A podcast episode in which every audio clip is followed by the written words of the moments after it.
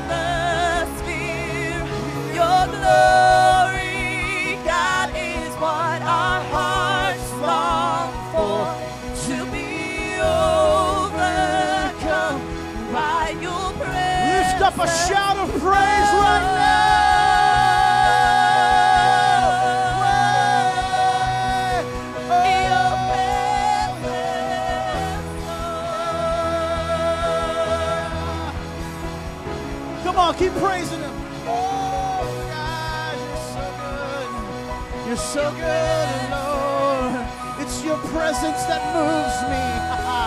it's your presence that fills me. Let us become. Let us become more aware of your presence. Let us experience the glory of your goodness. Let us become more aware of your presence.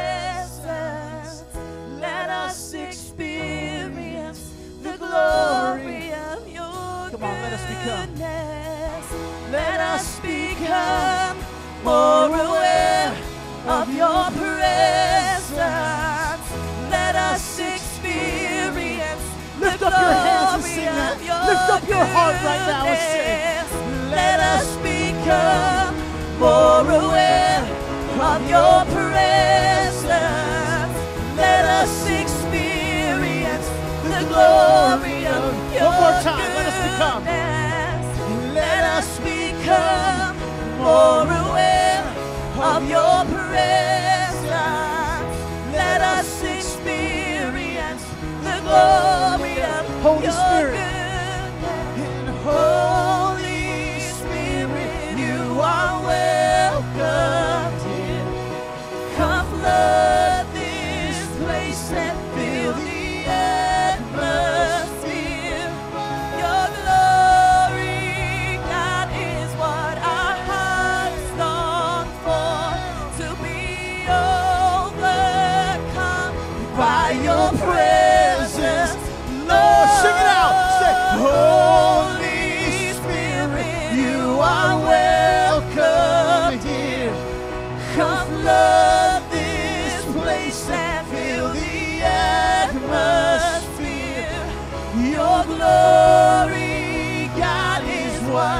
hearts long for.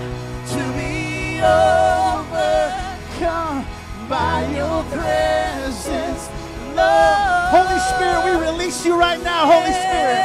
We release you, Holy Spirit. Do what you want here. Do what you want, Holy Ghost. Do it. Do it. Do it in our lives right now. Right now, He's touching you. Right now, He's setting you free. Right now. Right now. You don't have to wait for later. You don't have to wait. Right now, He sets you free. In His presence, in His presence is fullness of joy. In His presence, there's fullness of joy. In your presence, there's fullness of joy.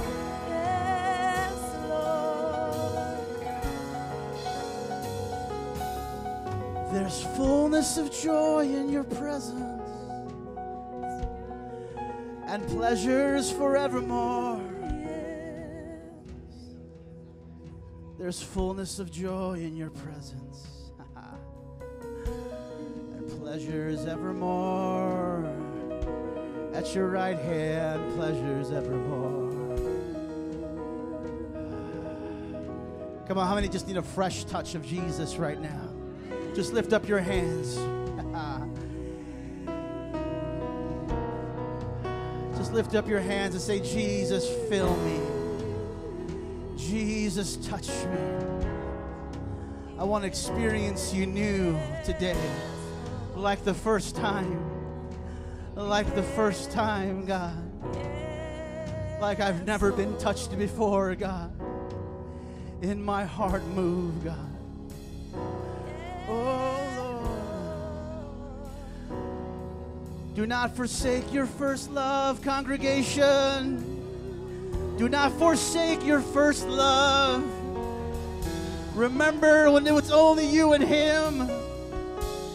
It was only you and him in the dark room where he ministered to you and touched you and filled you and loved you and fulfilled you and satisfied you. Do not forsake your first love. Draw close to him now.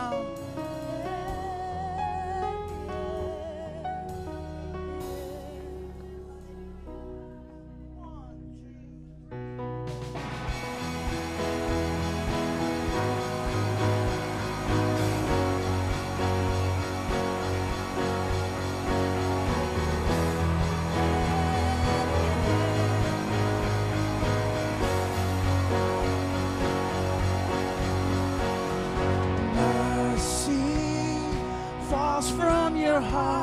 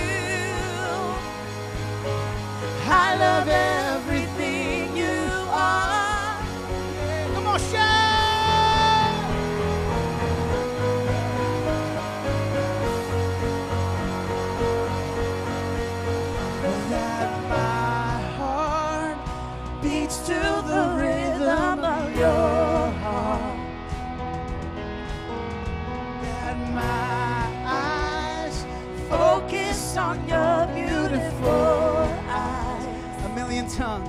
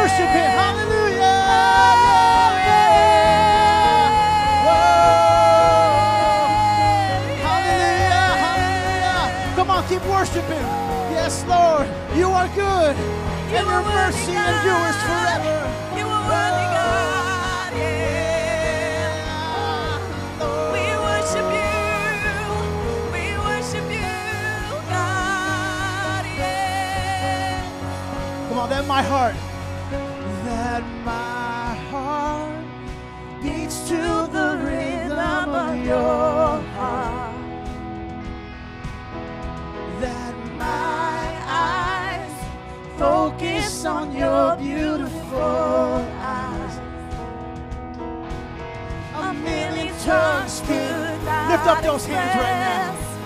How beautiful your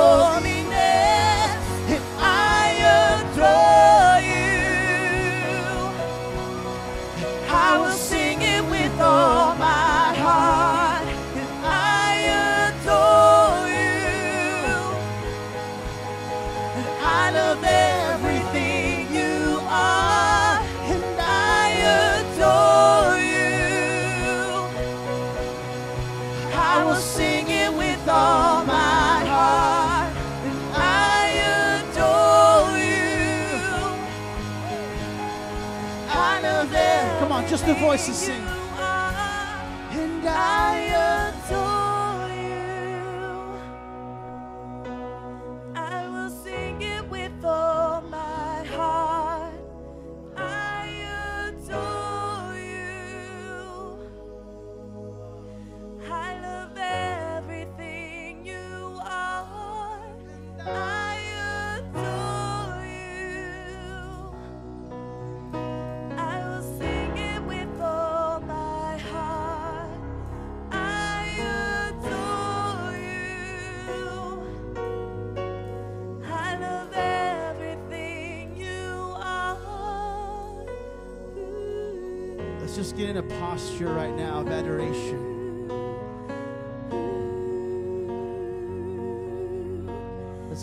Posture right now of adoration. Your heart, with your body, with your heart, however you have to posture. Adore Him right now.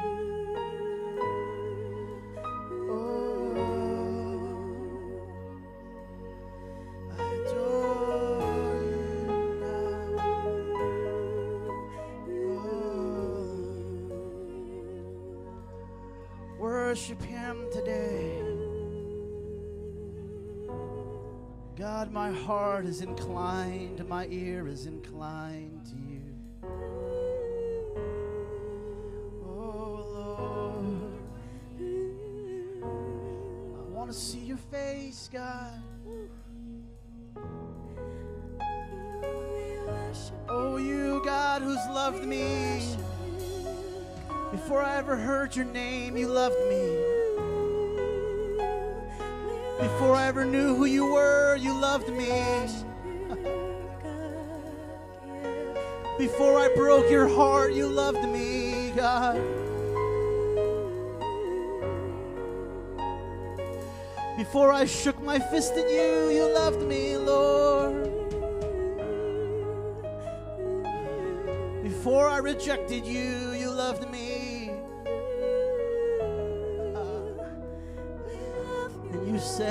To the Father, Forgive him, he knows not what he does. You prayed for me. You prayed for me, God. You sang over me like a father sings over his children. You sang over me, even in my rebellion, even in my filth. You still sang over me. You let it rain on the righteous and the wicked. You still blessed, God. You're a good father. You're a good father. You're a good father. You're a good father. Even though I disappoint you, never forsaken me or abandoned me, God. And you prop me up, God. You imputed your righteousness on me. you imputed your holiness on me. And you gave me the credit for it. You said, Here is my son. Here is my child. I love him. God, what grace, what grace. What grace is there? What grace is there? We're just going to open this time up for just a word or two or three. oh, God is in this room. If you hear a word, just share it with the congregation, encourage the body.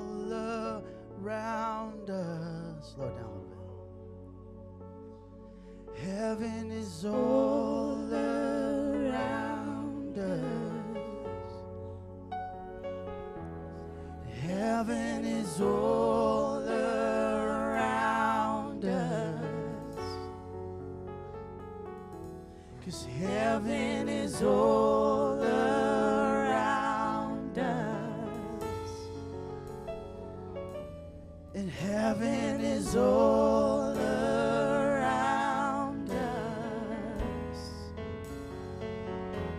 And heaven is all.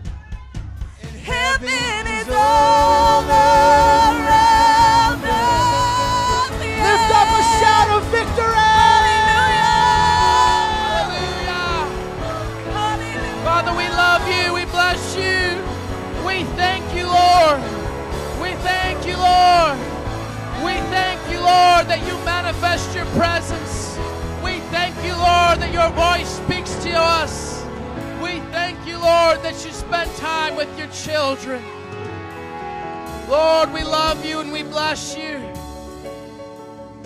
We love you and we bless you. Father, I pray that you open up the hearts and minds of people in this room. God, you are omnipresent. That means you are at all places, at all times. You are at all places, at all times. So, yes, you are in this church service, but you're in other places as well. But your word says that your eyes search the earth for someone whose heart is fully committed to you. And when you find those people, you manifest your presence and glory. Lord, we're here with hungry hearts. We're here because we want to meet you. We know that there is a God who created us, who made us for a purpose, who loves us more than we could possibly imagine. And how can we say, as you offer yourself to us to, to, to let us in, to share your heart with us, how can we say no? How can we say, I have something better to do?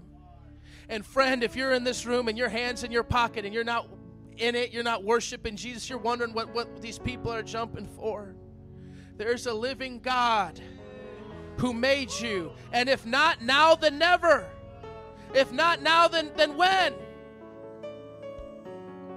There's a living God calling your name. And He loves you.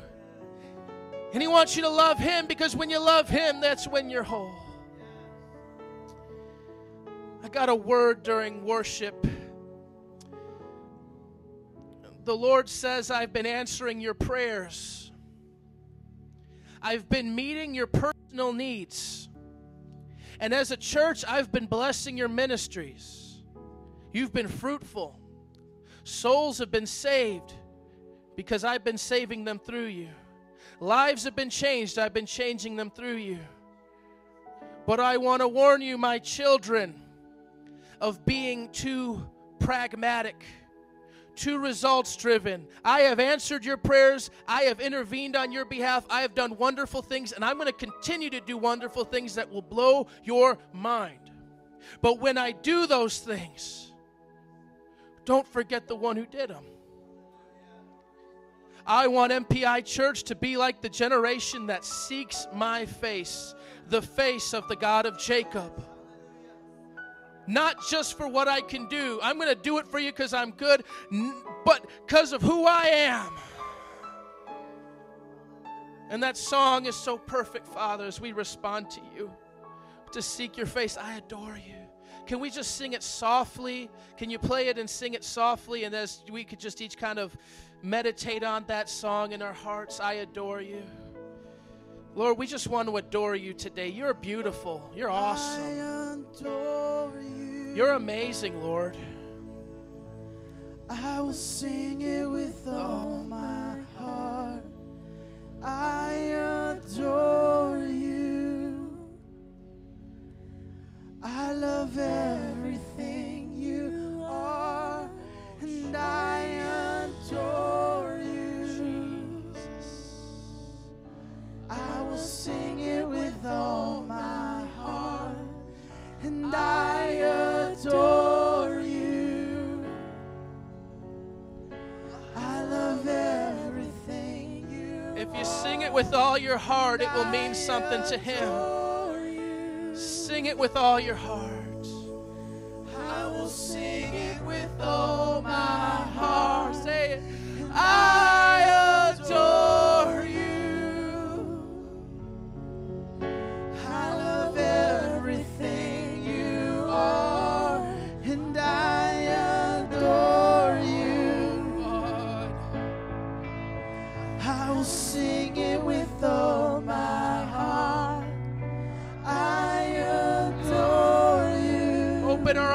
behold your beauty, Jesus. I love everything. To see everything you are, to see more of you than what we saw before. To want more of you than what we've experienced thus far. I will sing it With all our hearts, Jesus, heart. this is what we were made for to know you and love you and walk with you. Open our eyes, open our hearts to love you more. And I adore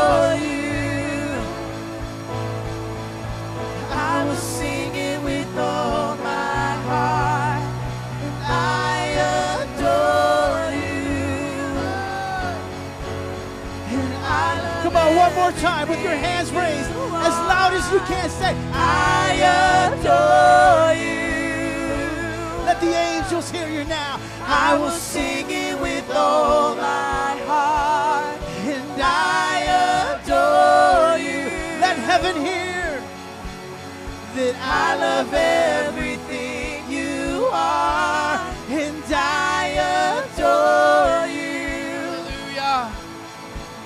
And I will sing it with all my heart, and I adore you.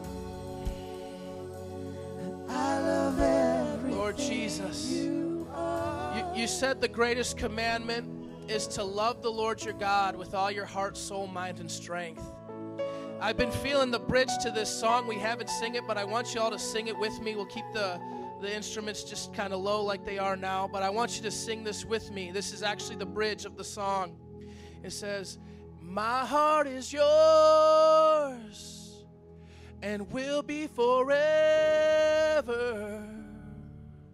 My heart is yours and will be forever. My heart is yours, Jesus, will be forever. My heart is yours and will be forever. Lord, I believe that by your grace, many in this room right now are loving you with all their heart, soul, mind, and strength. Many in this room, their hearts are completely set on you. And for those who aren't there yet, Father, just be patient with them, work on them, Lord. We pray that you just bless this service. Bless the time that is to come, Lord. Change us, show us how glorious and beautiful you are. Expand our hearts that we may love you more. In Jesus' name we pray. And everybody said, Amen. Let's give it up for Jesus. I want you all to um, find a seat.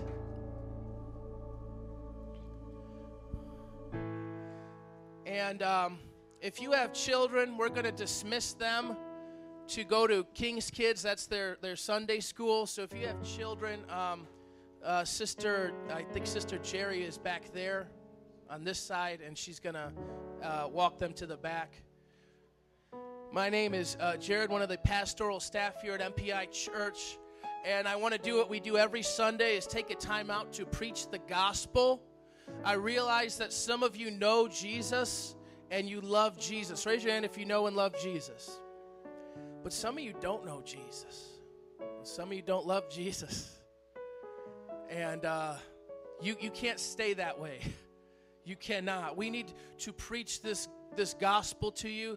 That means good news. This is good news about your soul, it's good news about your relationship with God. It's good news about your eternal destiny. God wants to change your eternal destiny today. God wants to make you a lover of Jesus. If we could put up the scripture, John 14, 6. These are the words of Jesus to his disciples. He says, I am the way and the truth and the life. No one comes to the Father except through me. I just want to break this down briefly. The first thing Jesus says is that He is the way. He is the way, not one way among many. He is the only way to the Father. He is the only way that you can get right with God. He is the only way that you go to heaven and not to hell. And no other religion or teaching or what have you, or you just being a good person in your own right will never do it. He says, I am the way. I am the way to the Father. Now you might say you're being very exclusive. You're you're cutting out Hinduism and Mormonism. Yes, I am. Because they don't have a crucified and risen Savior. They don't have God in the flesh come to earth for us. It's exclusive, but at the same time, everybody gets in through the way. Black or white, rich or poor, it doesn't matter. Everyone gets in through faith in Jesus. He is the way. And you can, through faith in Jesus, no matter who you are, what you've done, what your upbringing, how much money you make, color your skin, the language you speak, you get in through this simple faith in what Jesus has already done for you.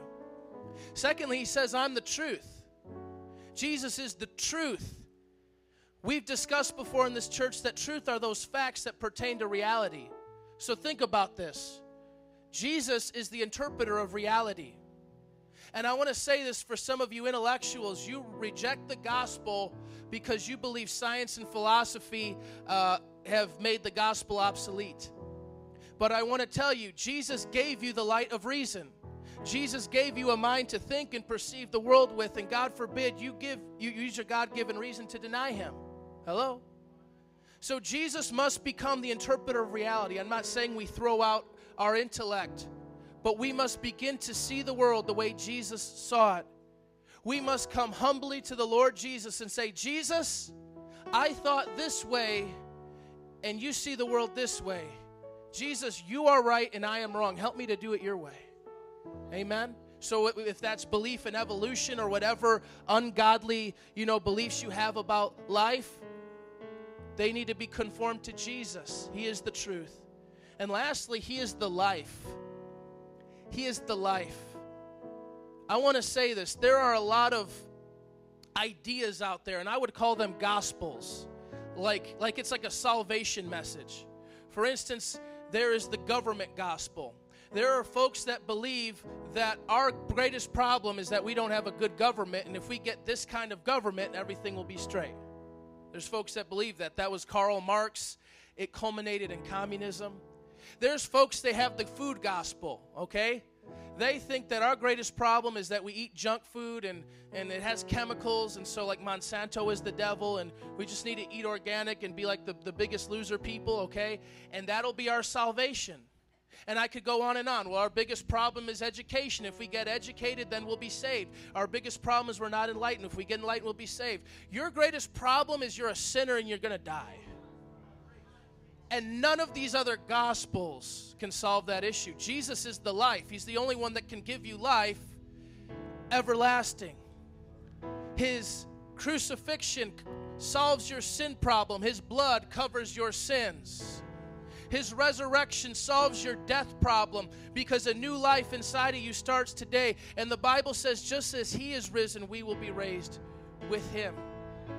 He's the only one that gives true life. That's why this is the only gospel. If we could stand up, you're going to have a chance. We have um, Berto, pastors Eddie Berto and Nancy, as our altar workers today. It's faith in Jesus, trusting in Jesus Christ. Amen. That's that's the way in. If you're not right with God, that's the way you get right with God. Say, Jesus, I trust you. I believe this stuff. I may have resisted it before, but I believe you're the Son of God. I believe you died for me. I believe you raised for me. Help me, Lord. Lead me. Show me how to live. Through that faith commitment, your whole life will be changed. Your eternal destiny is changed. Your standing with God is changed. And if you don't know how to pray, if you don't know how to make that happen, they will gladly pray with you and walk you through it. And if you want to be Jesus' disciple, they will plug you in. Let us bow our heads. Father, we love you. I just pray that this word would pierce every heart, especially those that don't know you. I pray believers will be encouraged. But the unbelievers, I fear for them. I pray they acknowledge that you are the way and they want to go your way. Pray they acknowledge that you're the truth and they need to see the world as you see it. And I pray that they come to you for life and not anything or anyone else. Lord, I pray that you convict hearts and reveal to everybody here their need for Jesus. In his name we pray, amen. So you're going to have an opportunity in a few moments to respond and come and they'll pray with you and show you how to put faith in Jesus and be saved. But I want to say this um, confession of faith, it's something we do as a church. And uh, we have handouts. You could get a hard copy of this, take it home, put it in your Bible. If you want a handout of this confession that's on the screen, you can raise your hand. We have ushers. We got one over here. Uh, a couple more ushers know what you're doing. So, so they're going to get that to you. In the meantime, we're just going to read it off the screen. Everybody with me on the count of three. One, two, three. I believe in one God and Creator who is the Father, Son, and the Holy Spirit. The Father who so loved the world, the Son who purchased my salvation in his death, burial, and resurrection, and the Holy Spirit who makes me new and abides in me forever. I believe in the perfect Holy Bible that reveals God's purposes and plans for my life. I believe in the second coming of Jesus who will judge the living and the dead. I believe in the eternal reward of believers in Jesus and the eternal punishment for all unbelievers in Jesus. I believe in the united church of Jesus Christ, built upon apostles and prophets, elders and deacons, in which the gates of hell shall not prevail. I believe in the salvation for all mankind. It is by faith alone, in Christ alone, by God's grace alone, and for the glory of God alone. Amen. Amen. We're going to greet our neighbors. We're going to fellowship for a few moments. Go and hug somebody you haven't met yet. And come to them for prayer.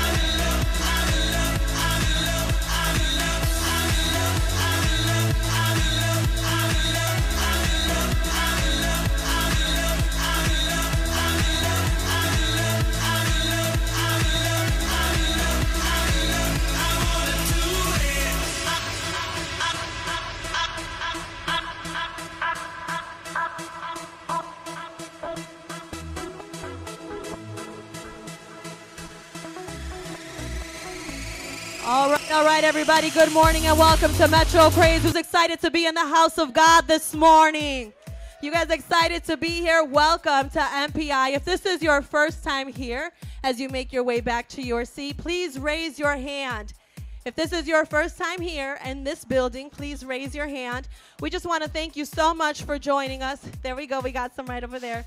Thank you for joining us. And if you would like, if you haven't received one already, one of our ushers would like to bring you a brochure to give you some information about who we are. Amen. Here at MPI, we have two main services Sundays at 10 a.m., Fridays at 7 p.m. is our Elevate Youth Service. Elevate. Amen. That's Fridays, Elevate at 7 p.m. Youth from the ages of 11 to 18. And today we have an awesome friend, an awesome guest speaker, Pastor Glenn Bodonsky. Come on. We're excited to have him here, Pastor Boom Boom Bodonsky coming with a fresh word from God. And then we're also, just a reminder, we're all going to be meet back here at 5 p.m. So invite your family members, invite your friends, people you know need a word from God. Just bring them out because we're coming hungry. So here at MPI, we have a vision of loving God and loving who? Loving God and loving people, the two greatest commands. And what do we do here at MPI? If you're saying, what is that church about? Well, we're about discipleship, connect, mentor, and send. We want to make sure that you are connected to Jesus Christ. He's got to be Lord and Savior of your life, right? And so after you get connected to Jesus, we want to make sure you get connected to a life group. Somebody say life group. Life groups are places where disciples share life. We do various things. We have something for everyone. We have something for our children, something for adults, adult Bible study, evangelism, single men, single moms, marriages. You got it. So look on the back of your announcements and you will see a complete listing once you get them of what we have going on. We want to make sure you get connected this month. And so here's what's going on this week. Wednesday we have King's Kids at 6:30 p.m. Yes, come on, make some noise for them. It's Royal Rangers and Impact for our kiddos. And so bring them out, parents. You can stay and hang out with them, or you can drop them off and come back and pick them up. And then Friday, we have adult Bible study at 7 p.m. at my house. We're just going deep in the Word of God, prayer, and just evangelism. So much good stuff. Come on out. Saturday, Elevate is going on a Devil's Lake trip. Look at that. Yes. They're going out. They're going out. Um, they're going to Wisconsin. So me here uh, teenagers meet here at 8 a.m. at the church. Talk to Pastor Ellie for more information. It's going to be awesome. And then also Saturday at 5 p.m., we got evangelism going out into the city of Chicago, preaching the gospel. Come on, seeing souls saved, lives transformed. Get connected. Somebody say connected. Yes. And after you get connected, we want to make sure you get mentored. Somebody say mentored. Come on, we want you to get it today. You don't have to walk this walk alone. Yes, you go with God and you have the Holy Spirit with you, but then you got to get mentors. Somebody in this church wants to walk with you, mentor you about Jesus Christ. So you do that meeting with the elder or deacon here at the church at a time that's convenient for you. And then once you graduate that, you go on to the 201 class, Disciples Making Disciples, because God wants to use each and every person here to impact this world for his kingdom. And we have a goal of 100,000 disciples here in the city of Chicago, 50 churches here, and 500 all around the world. Come on, if you believe God is doing it, say amen. Isn't he good? Yes, he is. Please turn with me in your Bibles to Psalm 24, verse 1. We are in lesson number one. We're talking about stewardship. So if you're Psalms 24, verse 1, today's lesson is God is the owner and we are the manager. Come on, that's good. God is the owner and we are the manager. So, what is stewardship? Stewardship is wise management of everything God has entrusted us with. So, God has given us things and we are to be wise with them. We are to be responsible with them. We are to manage it wisely. If you're with me in Psalm 24, verse 1, let's read The earth is the Lord's and everything in it the world and all who live in it. That's good. So, point number one the earth is the Lord's. All the earth belongs to the Lord because He created it. In the beginning, God created the heavens, the universe, and the earth where mankind lives. It all, it's all Him, it's all His creation, right? You and I, look at your neighbor. Come on, say, You belong to Him. Yes, everything in it. It says, verse um, point number two: everything in the world belongs to God. Literally, everything in matter, space, and time is His. All the gold, jewels, animals, humans, resources, etc. Everything Every invention, business, and creation of mankind has only come from borrowing what God already owns. It all belongs to Him. Everything we have, the air that we breathe, the brain that we use to think, uh, our ability to, to work, our hands, every talent that we have comes from Him. And if we've ever created anything, we've only been able to borrow from what He has already given us. Amen. And so, point number three, we literally own nothing. Say nothing. Since God owns everything, that means we literally own nothing. Therefore, we are just borrowing what He owns. Since God is the owner, we should be good managers of His creation. Amen. Good managers. Do you guys all ever? Um, been a boss of somebody, don't you want to entrust your business and trust your product to someone who's going to take care of it, who's going to someone's going to be responsible with what you are, are doing? We all, we all value that. We value people who are responsible, who are good stewards. And so that is what we are to be doing with our talents, with our abilities, with our finances, our tithes. Everything are to be good stewards of what God has entrusted us with because ultimately it belongs to Him. So please stand to your feet with me this morning. In summary, be responsible and obedient manager of everything God has lent you. And you're saying, How do I apply this? I want to be a good steward. I want to do the right thing. Number one, start by, by being faithful and giving your tithe. What's tithe? 10% of your total income. If you have $20 and you want to tithe off of that, 20, 10% of that, what is it? What's 10%? $2. Start with those $2 and say, God, I don't have much, but I'm going to be faithful with my $2. If you have $100 and you want to tithe your 10%, what is, what is your tithe? $10 and so so on and so forth. And then he's saying, What's an offering? God, I want to give an offering. It's anything that you give after your tithe. Amen. And so, number two, be grateful for all that God has allowed you to have in your giving, in your life. Just have a lifestyle of just saying, God, thank you for all that you've already given me. And number three, manage all of God's gifts in your life for His glory. Manage them wisely because we will be held accountable for those things. And now let's recite this together let's recite this as over ourselves that we would be good stewards. One, two, three. God has called us to be managers that are committed to stewarding whatever gifts we have received from Him. We are to be wise, fruitful, faithful, trustworthy, multiplying, and shrewd stewards. Living debt free and generous lives, providing an inheritance for our children and our grandchildren. Amen. So here at MPI, when you give your tithe that goes to the general fund, we're paying for the lights, the bills, um, the utilities, all that good stuff comes from the tithe. Anything you give after that is your offering. Now you can choose whether you give to missions, whether you give to the building offering. And so this year, the end of 2014, where are we going, everybody? We're going to the Philippines. We're taking a trip, and God is going to move mightily. So ask God to put an amount on your heart and give that, that tithe and that offering faithfully. Amen. Let's recite the scripture together. Acts 20, 35. The Lord Jesus himself said, It is more blessed to give than to receive. Let's pray. Heavenly Father, we love you and we thank you so much. Father, everything that we have belongs to you our homes, our cars, dear God. Father, even the job that we work, we're there because of you, because of your favor, because of your grace upon our lives. I pray, dear God, that we would be good stewards in all that we do.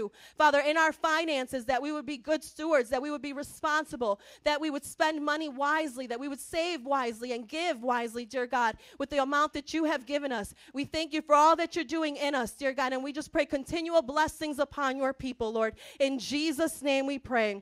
Amen. Thank you for your giving, and just come up as you give.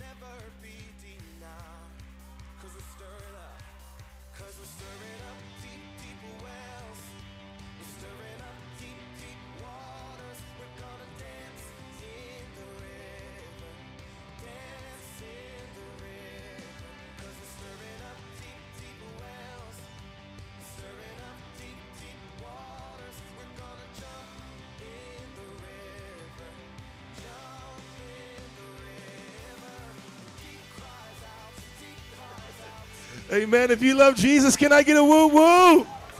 Amen. Welcome to Metro Praise International. I'm so excited you're here for our guest speaker. I'm not going to talk long. Just open up your Bibles with me to Proverbs chapter 20, verse 6. I want to introduce to you our speaker in such a personal way. I've been saved now almost 19 years, preaching for just about that long. So, about three or four months after I got saved, I started preaching. And uh, we actually preached uh, this weekend at the place I preached first, which was Fort Wayne Three Rivers Festival. And uh, I just want to, can we as a congregation thank those who went to Fort Wayne to preach out there? Amen. Those of you guys back there, thank you. Anybody else I see today, thank you guys for coming. And uh, that's my hometown. And I went out there preaching. I've been preaching ever since. Well, then I went to Bible college in New Orleans. And, uh, you know, I'm completing my first couple semesters there. And then all of a sudden, this radical comes, man. The man that's going to be preaching to you today. And I would love to say that it was like love at first sight, that me and Glenn were just friends. But I just want to know is there anybody here that, like you and your best friend at one time, were an enemy before you got to know each other? Is there anybody that can relate to that? Like you all didn't get along at the job, like it was tension, and then all of a sudden that very person became your best friend. Well, that's how it was with Glenn and I. We were like too much alike, you know. It's like like fireworks were going off all the time. Uh, but to his credit, I will say it was majority my fault. I was a young believer. I had only been saved for about a year. I was 19, and I think he was in his 20s, 23 or something. So he had been mature, been a part of a great church, and so I was just the wild one. So I had to change. He was perfect. No, but anyways, look at uh, his. Uh, th- we're to go to the website in a second. I'm sorry to do you guys like this, but put up Proverbs 26. Glenn has two beautiful children. He now lives in Mobile. He does evangelism all over the country and the world. His primary place of doing evangelism is in India. Has planted churches there, helped connect uh, the people there to what God is doing by uh, bringing other pastors together, like pastors' conferences. So it's like a huge move that God's doing there. He actually helped establish our first SUM Bible College, the one that we have here in, in Chicago. It's you know it's actually in Oakland, but there's campuses everywhere. The first one overseas, he helped establish in India. Can we give it up for that? Amen. Establishing a Bible college over there. And some of y'all remember the story, and I don't know if that was going to be one of your big aha God moments, but I actually told it two weeks ago about how you were on the phone with the dude, and then that dude connected you to his dad, and that brought you to India, and all those connections, boom shakalaka. So I already told that story, but if you want to tell again, don't pretend they never heard it. This is my word for my best buddy right here. In the book of Proverbs, chapter 20, verse 6, look at what it says. Proverbs 26, I don't know, uh, that's 26, 20. If I said the wrong one, if you have your Bibles, look at 20, verse 6. I want everybody to see it, so I'll stall a few minutes. My friendships in life as I've gotten older have gotten less, but the ones that stick around have gotten better. Does anybody, can anybody relate to that?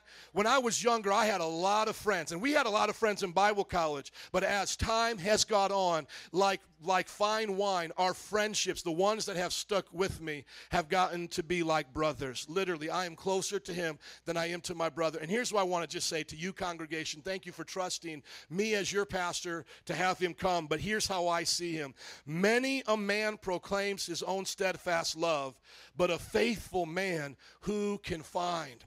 And Brother Glenn has been faithful. I know he's been serving God over 20 years. He's been in ministry just about that long. He's faithful to his wife and kids. And you can put up his website now, please. He's based out of Mobile, Alabama, travels about 30 weeks out of the year. On his website and on his Facebook page, you can see all the things he's doing. He's going to do uh, like a. Um, like a retreat type conference in Chicago. You can go there and check it out and see the dates that he's doing it there. I think it's in October. He can share that. And we're going to get more involved in the things he's doing. He's actually doing an evangelism camp. Uh, in what state is that? New York?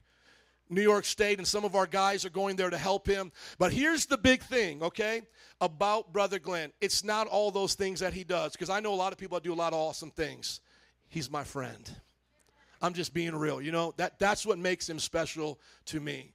When I was first dating Nancy, uh, my uh, father in law is there.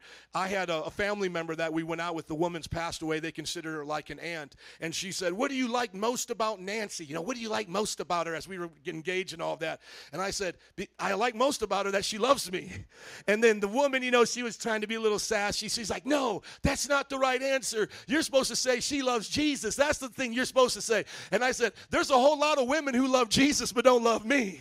I, I've tried to date some of them. They love Jesus, but they don't love me. I said, she actually loves me. She cares. And that's the way I feel about Glenn. I've had a lot of friends over the years say, Pastor, we love you, we support you, and all this and that. And they're nowhere to be found when things go hard, when things get tough. But Glenn's been one of those friends, if you'll notice, he's always liking our stuff on Facebook. Those of you who are friends with him, he'll respond to you if you're asking questions or prayer requests. I see staff here nodding their heads. And he's been coming around with us for about, about seven years. We want to make it 70 years until Jesus comes back. So would you just stand up, put Put your hands together for the man of God of faith and power for the hour, Glenn Boom Boom Blonsky.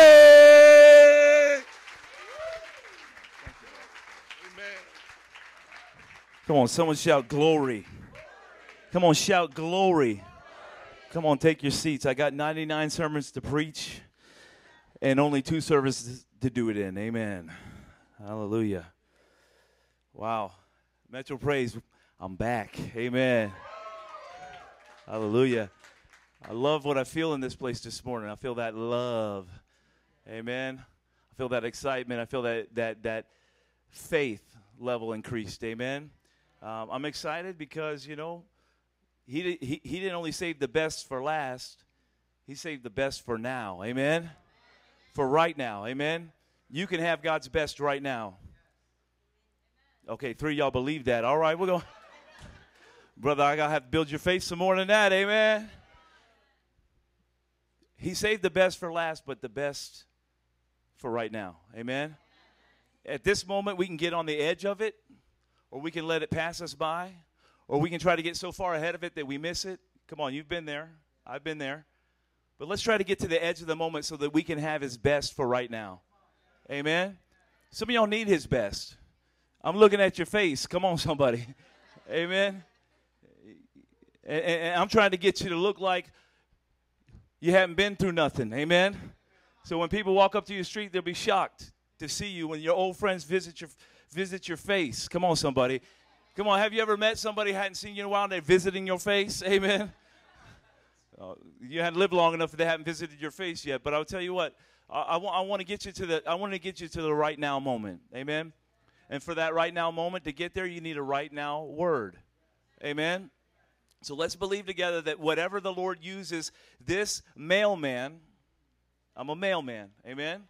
Whatever the, Lord uses this mailman to deliver to you, you just read it and receive it. Amen. If it's a bill, you need to pay your bills. Amen. Someone say grace, grace in your face. Amen. There's grace for it. Amen. If it's a blessing, amen, celebrate, rejoice. Amen. And make sure you apply the blessing to where it needs to be applied to. Amen. Because y'all know how it is. You get $100 in your hand and then find out there's a sale everywhere. Amen. But I believe what God's going to give you is going to apply to a specific direction. Amen. I'm, I'm, I'm not Pastor Joe. He's my, be- he, he's my best buddy in the whole world, but we're not, we don't preach the same. Amen. But we, we serve the same Jesus. Amen. Uh, and, and I like liberty. I like to preach the way that I preach. I'm not coming in here to re uh, uh, uh, his sermon. I, I listen to his sermons when I go around the, the world. I get on the podcast. I get a, get a hold of his sermons. Get a hold of you guys preaching online, and I get fed. Amen. But I'm I, I, I'm the nobody telling everybody about somebody who can save anybody. I'm that nobody that the devil's worried about. Amen. I'm that nobody that your mama warned you about. Amen. Don't go up to that Pentecostal church. It'll mess you up. White Tyrone will happen to show up this weekend. Amen. All right. Praise God. Y'all find out. Y'all find out if you don't know who he is. I just want to say I love you. Greetings from my family in Mobile, Alabama. My son is in a cast, but he's going to get it off tomorrow. And by faith in Jesus' name, he doesn't need to wear it anymore. Uh, my wife and my, my daughter Zoe uh, doing great. Excited about the summer. We got a couple evangelism camps coming up. I want you to invite your friends tonight. Amen. Invite your friends. Invite your enemies. Come on, somebody. And your frenemies. Amen. Y'all got some frenemies out there. I know you do. Uh, invite them to come. Amen. And, and invite them to experience what God's going to do. Um, this is a two part message actually a three part message. I'm going to do my part, you do your part, and God does his part. Amen? And your part this evening is to invite folks to come. Amen?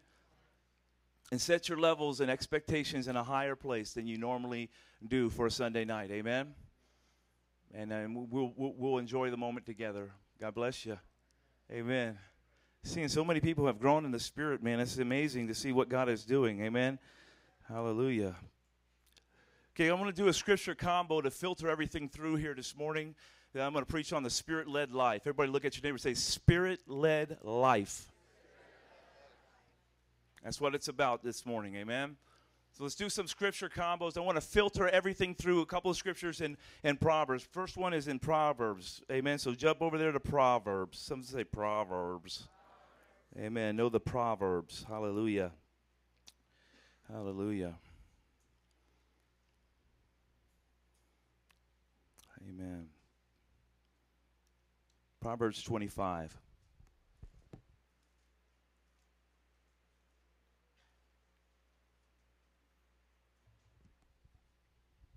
Proverbs 25, verse 14. The secret. Someone say the secret. Come on, say it like it's the secret. The secret of the Lord is with those who fear him, and he will show them his covenant. Amen. What you got going on up there? Is it anything close to that? Proverbs 25, verse 14. Hello? Did I write down the wrong number? There it is, right there. Brother, Glenn messing up already. There you go. Let me make sure that. Is it 26? One second.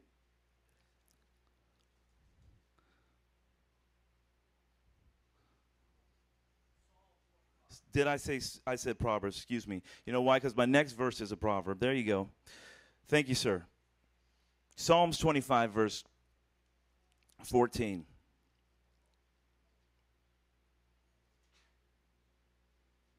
They were looking very worried in the spirits. Amen.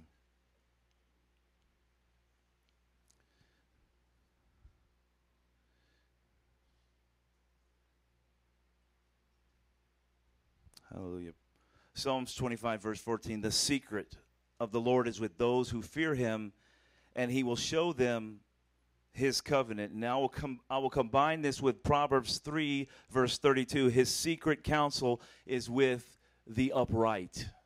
His secret counsel is with the upright. So Psalms 25, verse 14, and Proverbs chapter 3, verse 32. I want you to get those etched into your heart. I want to kind of look through this uh, story that takes place in the, in, the, in the book of Luke. So let's go to Luke now. What is a scripture combo? It's something that we're going to filter everything, our thoughts through here this morning. How many know that the Bible is not just uh, in a, of itself uh, a scripture here, a scripture? No, it's a line upon line, precept upon precept. Amen. Here a little, there a little. Every bit is good for edification. Hallelujah. So I want to build upon those thoughts that, that the secret of the Lord is with those who fear them, and He reveals or He shows, He will show them His covenant, this, His secret counsel is with the upright. Luke chapter 3, verse 21. If you have it, say amen. Now let's look through this just real briefly. I know you know this story well. I want to just look through it. I'm a, uh, going to have to forgive me. I'm not going to go ahead and read out the whole genealogy of Jesus. If you if you want to do that, do yourself a favor and study it. You know, on a Thursday, and uh, you know when you have a lot of time on your hands and you're not you know getting ready to go do anything. Amen. Luke chapter 3, verse 21. When all the people were baptized, it came to pass that Jesus also was baptized.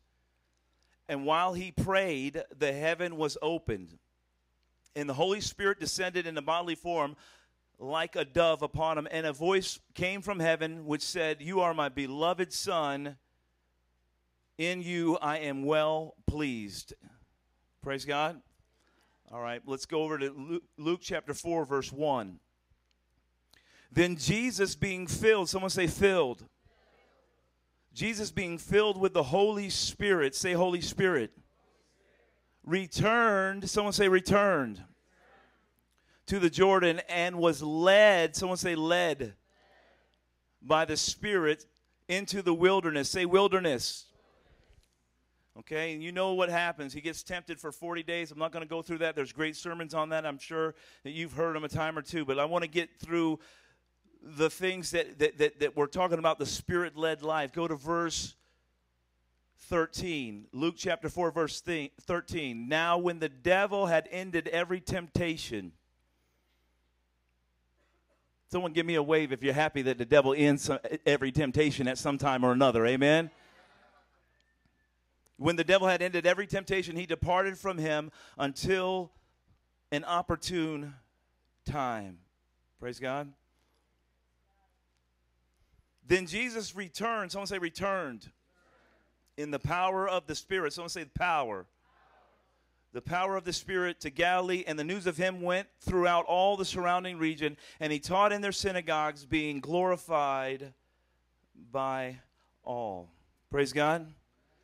So we're looking through this, you know, these scriptures here this morning. I want to, I want to just kind of break it open looking back at verse 21, we're looking at, of course, Jesus has been living for 30 years at this point in time. He gets out into a wilderness place with John the Baptist. And so we, we want to kind of filter our life in with the secret of the Lord is with them that fear him. And he will show or he will reveal his covenant to those people. Amen. How many understand that there are things that you don't know yet? If you didn't raise your hand, you're not Sherlock Holmes, okay?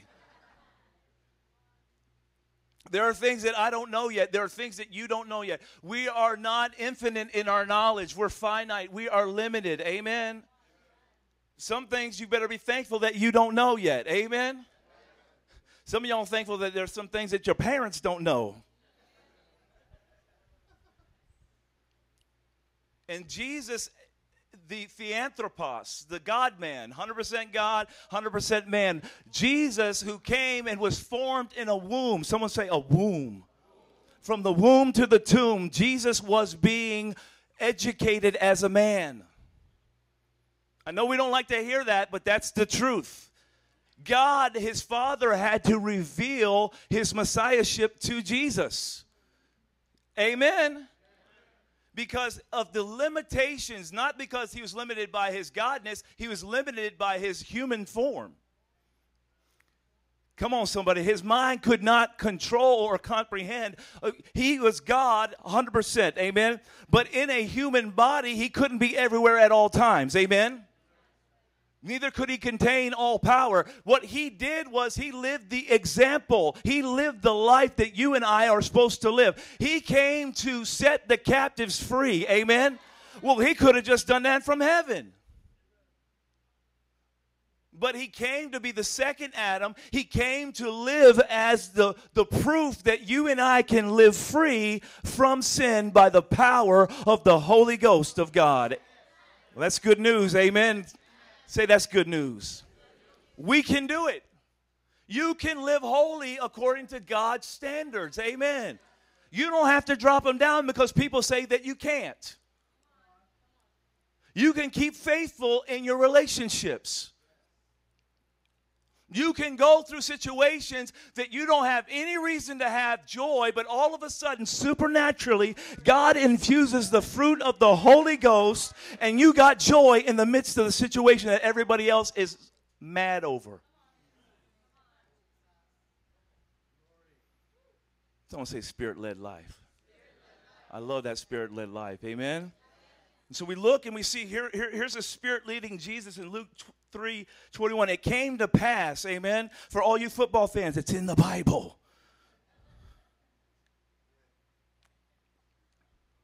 It came to pass that Jesus was also baptized.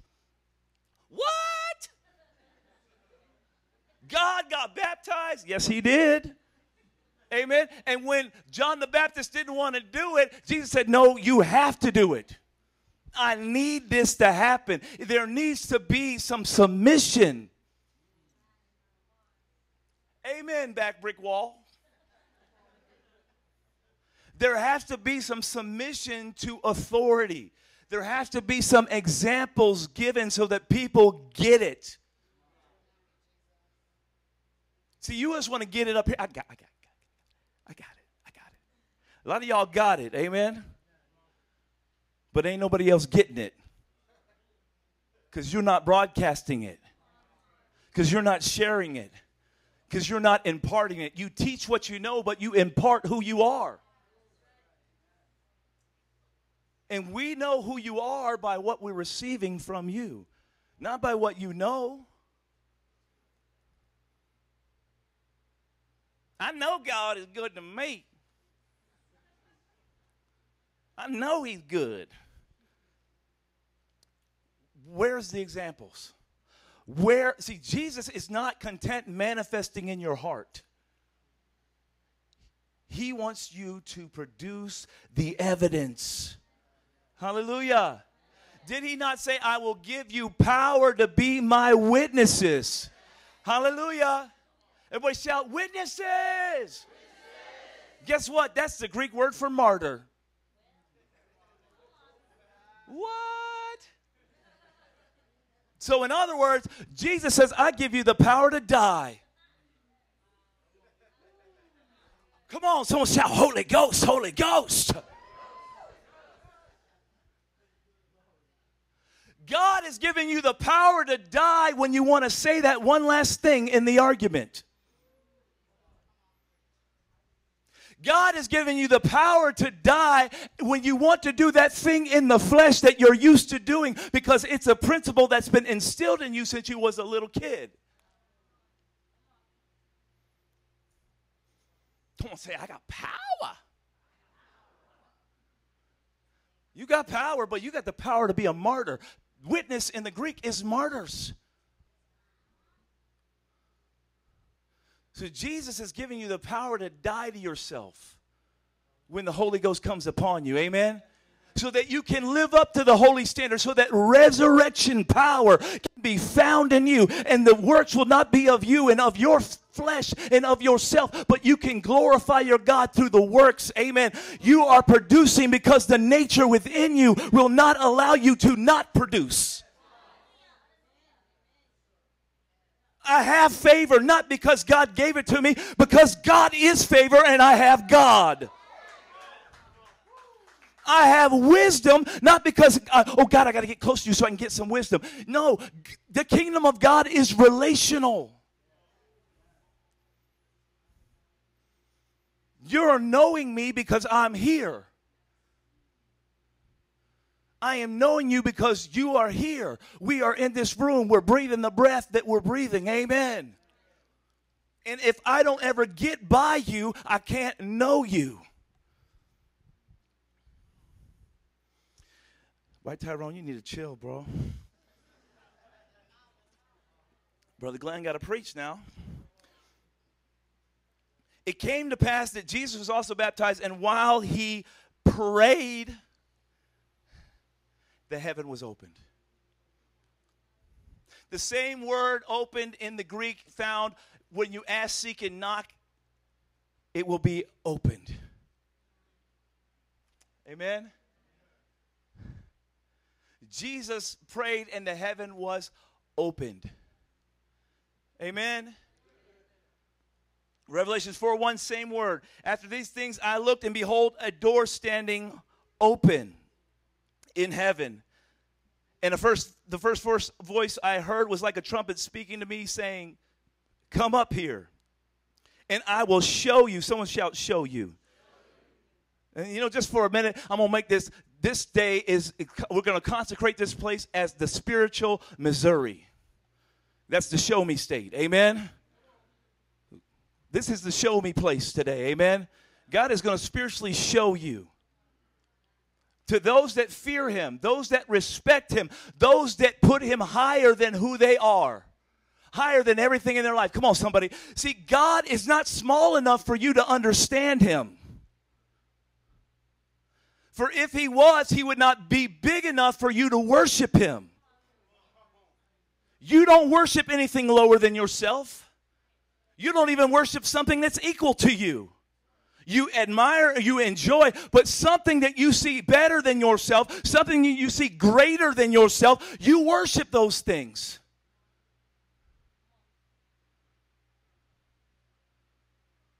And so here we are this morning being spirit led to worship a God that I don't understand who in fact invites me to not understand him. Woo! I don't understand you, God. Good boy, now I got you where I can use you.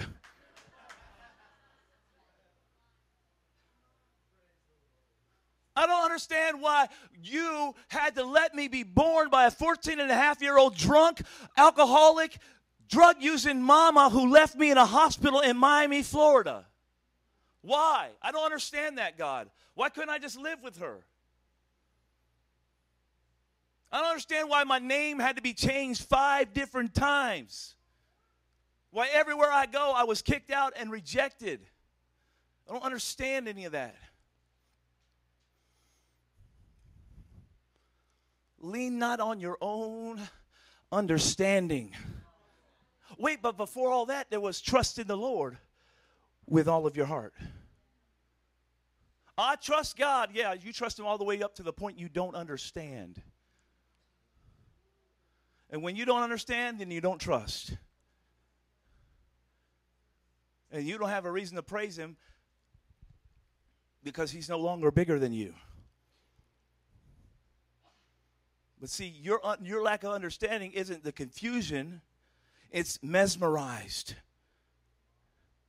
it's obsessed with the fact that that thing is so much greater than what I can even conceive me doing, God. It's going to take all of you to get in all of me in order for me to see that thing come to pass. Come on, somebody.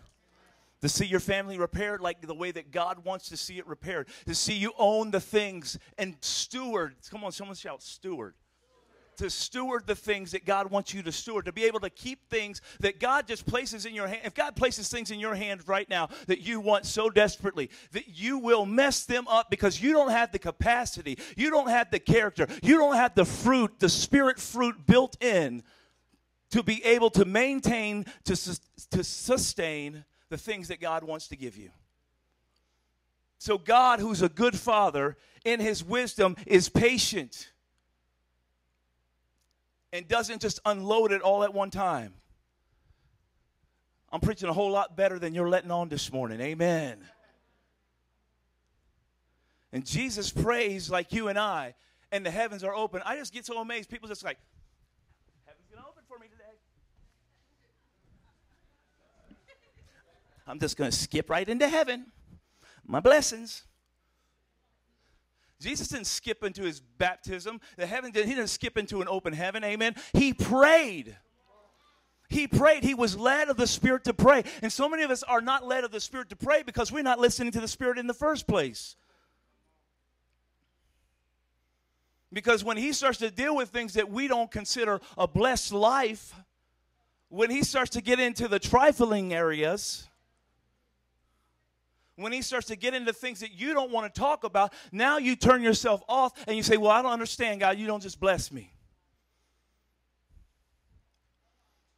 Oh, Lord, I, I can't preach this whole sermon today now, can I?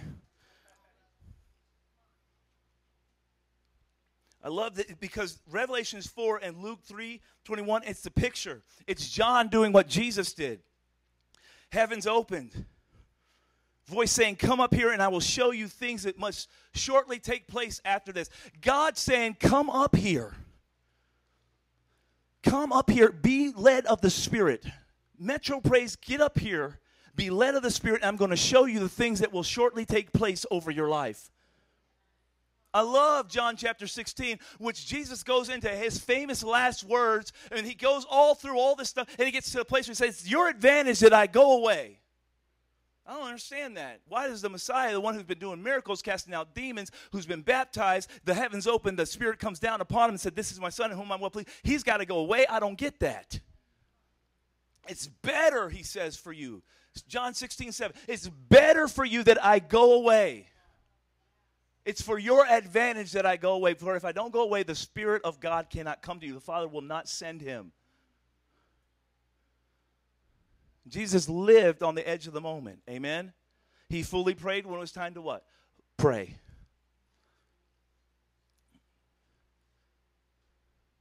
When they were in the middle of a storm, he fully rested because it was time to rest. Amen.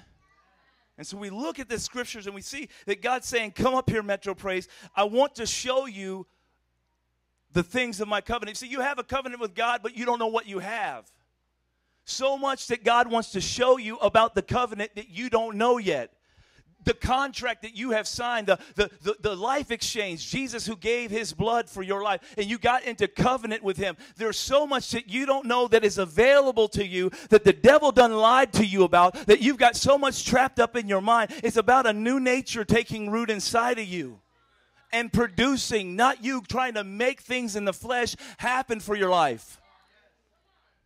I don't have to make myself get a door open because the door will be open when I'm led of the Spirit of God.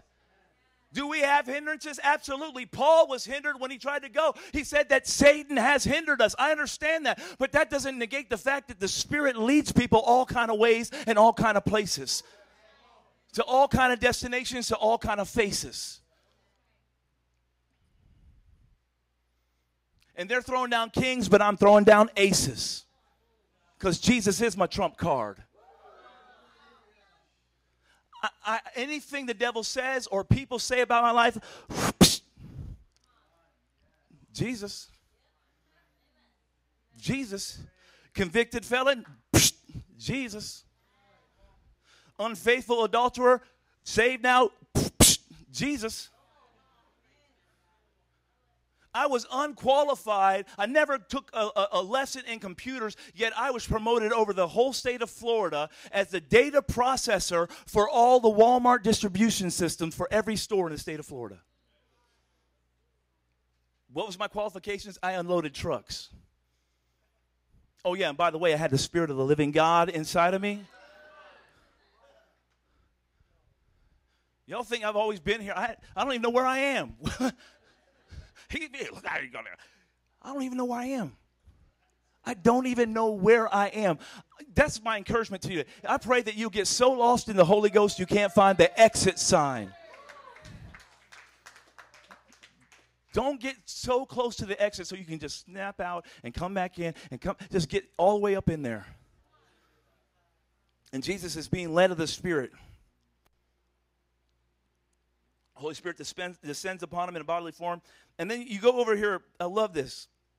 Then Jesus being filled, Luke 4, verse 1. Then Jesus being filled with the Spirit, the Holy Spirit, returns from the Jordan and was led by the Spirit into the wilderness. I want that Spirit led life. Amen. No, no, there's no way that it's the Father's good pleasure to give me the wilderness. Couldn't be that. Could it be that? What if, little flock, it is the Father's good pleasure to give you the wilderness? Because He gave it to the children of Israel who were still on Egyptian life. And they were led into the wilderness so that they could fast and get away from the things that were plaguing them. And in the midst of their led journey, they complained, they grumbled, they murmured, and rather than let the processes of God take place in them, they were a few steps away from their promised land, by the way. And there are times when God leads us by the Spirit into the wilderness. There are times when we don't understand what God exactly is doing. And so much of what people lack is found in them not fearing God. So much of what we're missing in our lives is, is directly found by what we don't have, and that's the fear of the Lord. He said, I will reveal my covenant to those who fear him. He unveils the benefits of the contract. He will show what's available, what's accessible, what's included in the agreement. See, some of us don't understand everything that's included in the agreement that we have with God. There's so much more to this life than the, what you're living it. Amen? There's more to, to what God wants to do in your life than what you have right now. Amen. He wants to bring you into good places. He wants you to bring you into the promises that He promised over your life. But sometimes, in order to get us there, He has to take us to a place where everything in us has to be tried and tested and seen that it's ready for use for the Master. We don't want to go through the wilderness. I understand that. It's our nature. But guess what? We're not asking you to live by that nature any longer. We're asking you to be led of the Spirit and live by a new nature. Amen. An obscure revelation of who Jesus is is the reason why people are lacking power. Why people don't give sacrificially, while some people are still bound up, while some people haven't taken that possession. So let's let me let me let me let me give you an idea. Okay, so a marriage covenant, a marriage contract, if you will. When people enter into that agreement, there, there, there are two sides that have to agree on that. Amen? And then they vow before God, and then God blesses their union. Now they're in a contract. How many know it's a whole lot better to ask, What am I getting myself into, rather than what have I done to myself? Amen. Some of us want to, we, we, I got married. You need to find out what you're getting yourself into. What are you obligating yourself to? Amen. How many know that marriage has obligations? It's not all about what you're getting from it. Amen. Oh, I'm getting it. Oh, God, that's my woman. I get her body. That's mine. Yeah, you get them hormones too. Amen. That woman is mine. Yes, it is. All of it. Amen. and the little bit more that she'll be having in about five more years after she has a couple of your kids. Mm-hmm. He gone to messing with us now. All that bumpy headed boy is, is yours. Amen. Old bumpy headed, he's all yours. Amen. You get yourself into stuff. When you make a covenant, you get stuff. Amen. And you're obligated to give. Hallelujah. And, and, and, and in the marriage, guess what? All that she is is yours, and all that he is is yours, and together you are one. So, guess what? When her body gets cancer, that's your cancer.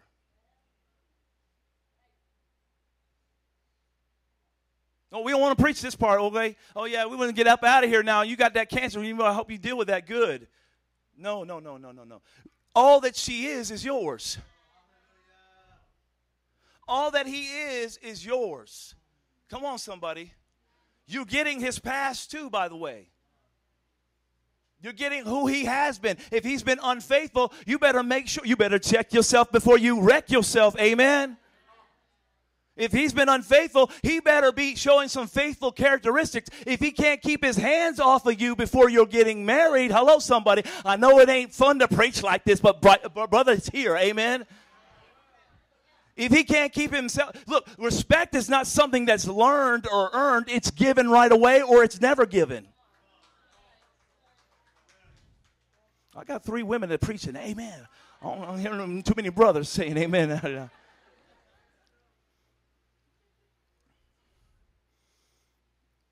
Sir, if she has a history of gossiping and backbiting and talking behind people's back, you better make sure she's been faithful. Everything's under the blood. I understand that. But, sir, characteristics have, there's got to be a new nature manifesting. Amen. And if you're not sure, you better be sure. It's a whole lot easier to ask, What am I getting myself into than what have I done to myself? I don't want to be at the altar with somebody when they say, um, Will you love them in sickness and health until death do you part? I'm going to try. I'm going to give it my best shot. You know, nobody's perfect.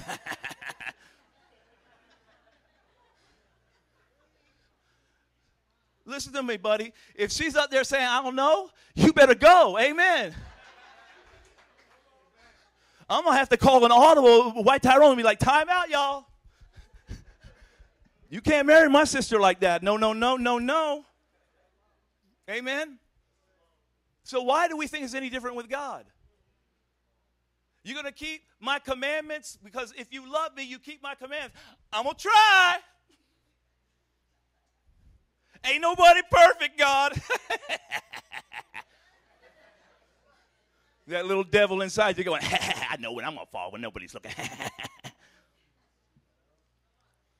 mm-hmm. Tyrone, don't preach yet, please. You don't have to try to serve God, you do or you don't. Grace is sufficient, amen, for your weakness. If you fall, the, right, the righteous man gets up seven times, amen. That means he comes back to church, hallelujah. And when he comes back to church, the church don't got bricks in their hand ready to stone them. Because they know that if they don't check themselves before they wreck themselves, they're going to be on the dust too, getting up seven times. It's not about trying. Try and touch your nose, everybody in here. You did not try. I'm going to keep going. Yeah, now you did it. Okay, amen. There's no trying. You just did. We don't have to try to serve God, guys. That's beautiful news because we can live a spirit led life. Where you're imperfect, He makes up His, His perfection, makes up for it. Amen? Please keep exchanging all the rudimentary principles of this life for His ways if you keep doing that, you keep on that straight narrow path. It's a pathway, amen. Work out your own salvation with fear and trembling before the Lord. I fear the Lord, so his secret's going to be with me, and he will show me what I get in my covenant. Amen. I mean, is this making sense to anybody out here this morning? We, you know, I, I, I know we're going to get into the Holy Ghost tonight, and it's going to be, you know, all, all spiritual, and, and, and this is spiritual. Because your supernatural life is led this way. You supernaturally overcome temptation. You think it's mind power? You don't have any power over yourself. Your carnal nature, until it's changed, has no power to say no. Yeah, you can get by for a little while, but if the right temptation comes your way, you're going to yield to it. That's the way nature of man is. Why do you think we had the desert fathers getting way off into the desert? Because they didn't want to see any women. They want to have to have anything to make them stumble so they could live a holy life. I just want to be with Jesus. That's all. I want to be with Jesus. Brother, get built up and then come back and live in society if it's got to be like that. Amen? You ought to be able to look at your brother without lusting over him. You ought to be able to look at your sister and see her as a sister. And if you're not there yet, it's no, there's no condemnation here. It's like there is grace for you. Lord, I shouldn't be preaching like this. John 5, verse 19. The Son can do nothing. Someone shout, nothing. The Son can do nothing of himself but what he sees the Father do. For whatever he does, the Son also does in like manner. For the Father loves the Son and shows, someone say, shows, and shows him all things that he himself does, and he will show him greater works than these that you may marvel. For as the Father raises the dead and gives life to them, even so the Son gives life to whom he will. He will show you what is available, what is accessible, what is included in the covenant that you made with him. It's not about saying, I got saved.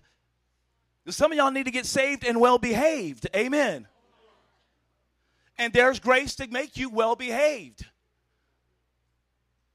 It's not just to save you so you don't split hell wide open. It's to save you so you can chase them devils off you. Amen. So that when them devils come in your life, you say, No, sir, you can't come back. This house is clean. There's a blood hedge of protection over my life. I'm not about to let you rob me from my blessing, from the lessons that I've done learned in the spirit of the living God. Someone say, No, no, no. I'm not going back. Don't go back to that wilderness. Amen. Stand up and be a man of God. Stand up and be a woman of God. Be spirit led. You can live this life. You can live this life outside of this four walled building. You can do it. You can do it. You can live a holy life. You can repent in front of your wife and your kids when you make a mistake. And your wife and your kids can look at you not like they're looking down at you, but looking up to you and say, My dad is a real man because real men love Jesus. And because real men love Jesus, he came to me and said he was wrong. See, you just want to perpetuate the cycle of violence that has happened on your life. And I'm not just talking about the physical violence, I'm talking about the spiritual violence. Let me tell you something when demons come into a place, they wreck it. When demons take over somebody's life, they ruin it, they don't keep it nice. They don't put everything back into place when they leave. And just because you're keeping it all together on the outside doesn't mean that you don't got something going on, on the inside. Pray to God that you would get the guts, that you would get the Spirit of God welling up inside you, that the fear of the Lord, which is the beginning of all wisdom, will come to you and He'll say, Look, you don't have to live this measly get along life. You can live a life where you know that I'm living the blessed life, and sometimes the blessed life is in the wilderness because even though Jesus didn't have a mansion and, and, and 50 uh, gallons of water with him in the wilderness, he had nothing. He hungered, he thirsted, yet he was still in the Spirit. He was still in the Spirit. You can be without a job this morning. Amen. And not because of disobedience now. Come on, if you're in disobedience, you're paying a price. I understand that. But I'm talking about being led of the Spirit, going through a famine like Joseph's family. And say hello to John the Baptist while you're out there in the wilderness. Because he didn't get to go back to the city. Even though his daddy was in the temple and he had all that set up for him, he was in the priesthood, but he was led of the Spirit to go out into a wilderness. I'm blessed, y'all. I'm blessed with this leather coat. Oh, wait, wait, this ain't leather, it's pleather. Oh, wait, no, it ain't even pleather, it's camel skin. And you know, they were coming out to see John the Baptist because it was the only place you could get his tape series. You couldn't get online back then until they only had, you know, they had, you know, he, he set up his tables where he could sell all. He says, everybody come on out here. This is my distribution over here by the Jordan. No, he was out there in the wilderness. He wasn't talking about how awesome he was. He was making the pathway straight. And when them jokers that were religious came out to see him, you know what he said to them? Who warned you? Who warned you to flee that destruction? Who warned you? But you know what? Thank God, because some of them folks like Nicodemus, Joseph of Arimathea, they got a hold to it. Amen. And God's trying to get you to get a hold to it. I know my time is running low, but my words are not. Amen. He shows him all things that he himself does, and he will show him greater things. So God's desire in the spirit led life is to show you what the covenant brings you into. Your obligations for covenant. Amen. Just like in a marriage, you get if you have a contract with a faithful woman and a faithful man, you get a faithful marriage. You can have the blessing that God reserved for the honeymoon, a monogamous, healthy sexual relationship where ain't nobody gonna bring home AIDS. Come on, somebody. Where the Bible says that he who finds a wife finds a good thing and obtains favor from the Lord. So your favor is wrapped up in how you treat the woman that God gave you. Gets kind of quiet when you preach like this.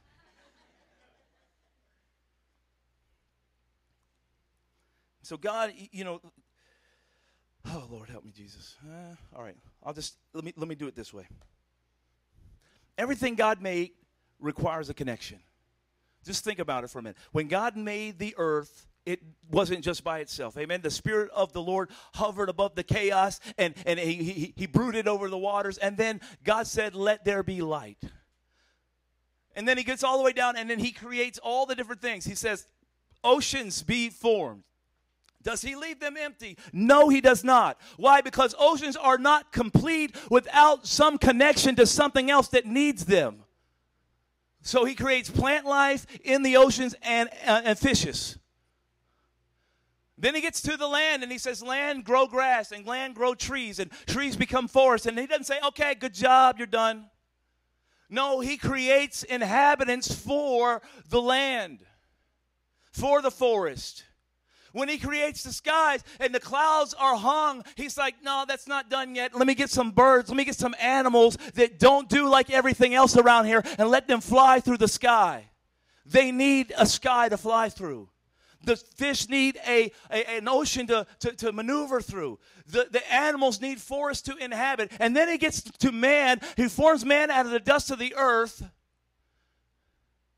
And he says, Man, I'm going to give you a name calling anointing.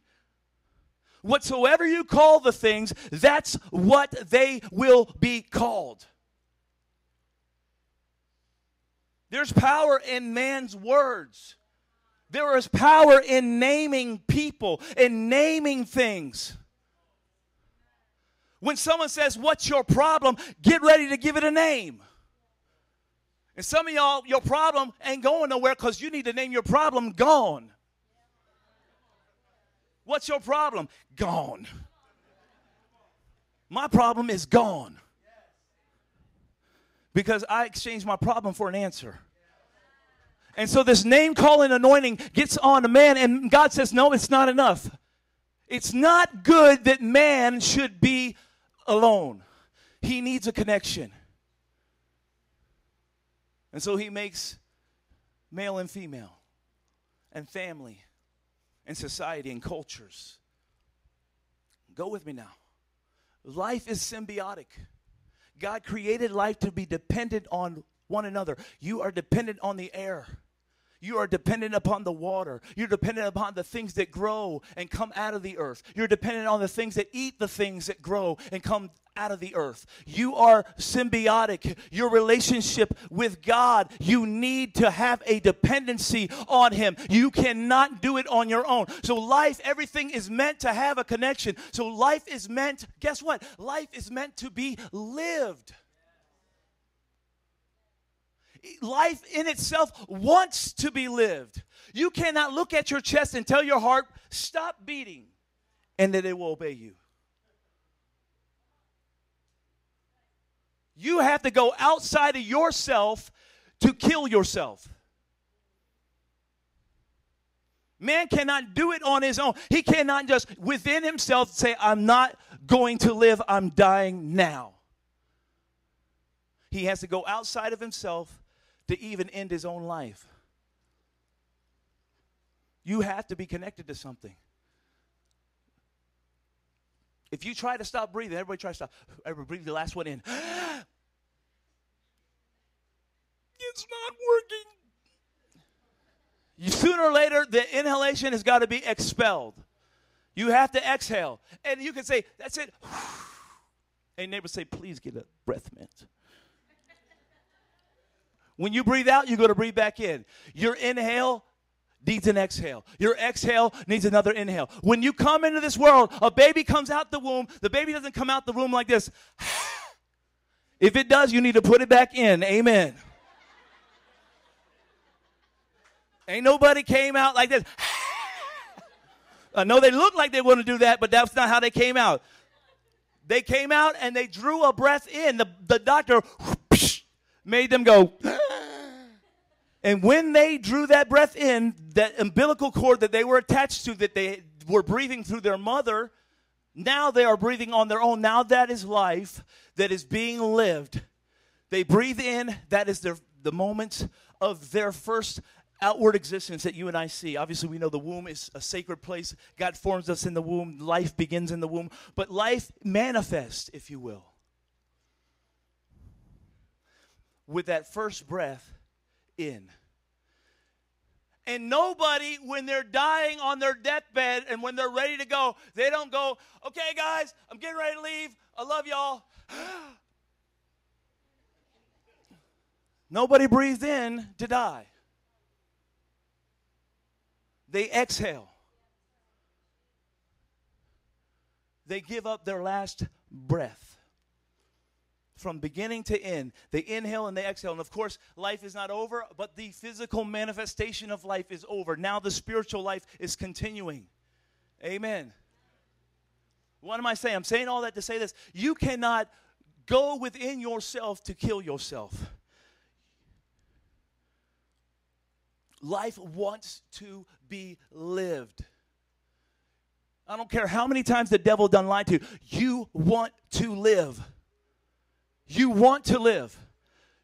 Life wants to live. And then when it gets beyond the living, it doesn't only want to survive, it wants to thrive. It needs connection. It needs relationship. It needs to be admired. It needs to admire others. It needs to see examples. Come on, somebody. This is where we're at today. Amen. This is a simple way of telling you that there is a connection to God that He desires for you to be dependent on Him. Your spiritual breath in and out. When you breathe in, you receive that energy, that anointing to glorify Him. And as you glorify Him and you're exhaling that breath out, you get to receive another breath in to enjoy this life. Because guess what? If you're saved today, you get to enjoy forever. And when does forever end? Well, I have a better question. When does it start? If forever never ends, and we know that, when does forever start? It starts the moment you accept Christ. It starts at every moment that you acknowledge His ways. You can say, I can enjoy forever right now. I can enjoy the absence of pain in my heart right now because I will enjoy His eternity. I want the days of heaven upon the earth as though God were breaking open the heavens for me and telling the angels, Come down there and lay a blessing on their life. I want the I just want the piano just to start playing in the background. I want to I want to pray with you. I know our time is winding down. I want to I want I want to bring this to an understanding. Man is the non-self-existent one. It means he needs something else to exist. Was made in the image of the self-existent one. God who needs nothing he doesn't want anything. He is holy, which means whole and complete, lacking nothing. So, man who is non self existent, who is made in the image and likeness of his creator takes the thing that is most like his creator his his intellect his volition and utilizes that thing to pull and to resource and to acquire knowledge over lifetimes and over centuries and over over times and pulls that together and decides that I am going to prove the very absence of God because I'm going to go against my own nature. I don't have wings to fly, but I will make myself to fly. Well, I will take the principles and I will test out my theories and, and I will invent an invention that allows me to break the boundary of what my physical being can do. So man pulls his resource together and breaks the principles uh, and the boundaries that God set up for him and flies through the sky like a bird. And says, Look at me, I don't need God. I can do this without Him. Sooner or later, that plane's going to run out of gas. It's going to land. And he's going to go back to being in that boundary that God created him to be in. Man who has no gills. Even some of the best pearl divers, six and eight minutes is the longest that they can hold their breath under the water. Sooner or later, they've got to come up to the surface. So, man, with the thing that is most like his creator, his intellect and his volition, and he takes that, pulls his resources together, and said, I'm going to create an, uh, a, a, a, a submarine and I will go 20 leagues below the sea to prove that I can beat the boundaries that God put upon me physically. And though they will pump helium down below the surface of the sea so that men can live two months at a time, breathing in helium and oxygen mixed.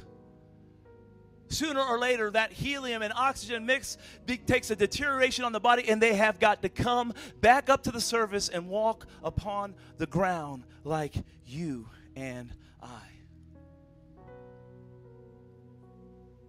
God created man with boundaries.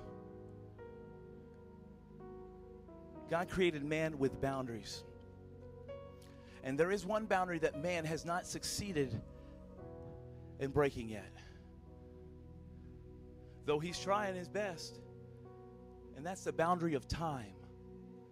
Because time flows in one direction and never stops. I don't care how good of a reason you have that you need time to stop. I'm not saying you can't manipulate yourself and get an extra day from somebody, but you didn't stop that 24 hour clock. You might be able to get another chance from the electric company and say, well, look, uh, give me another 14 days, but, but, but you don't stop that 24 hour clock. And you have an appointed time to, and you have an appointed time to, and what you do with that breath is what you will be judged upon when you stand before God in heaven, whether you're saved whether you rejected Him, we'll all be judged for the breath. And what we use that breath, how we employed our lives with that breath. You're here this morning and you're realizing that there's some areas in my life that I have not been using the breath of God. And I want to maximize the moment. I want to take advantage of the time. Right here, right now, God is speaking to your hearts. You want to take advantage of this time. This is a time that He brought a crazy white dude that was raised by black people to come and talk to a bunch of folks into Chicago Metro Praise. This is the time that God's saying, This man has a message that will bring you to a place where you can fully accept the fact that you are not always going to understand Him.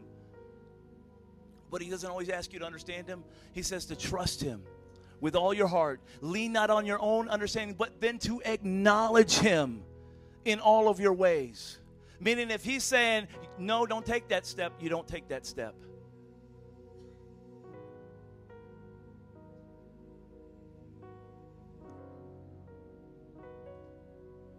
Lord, help us.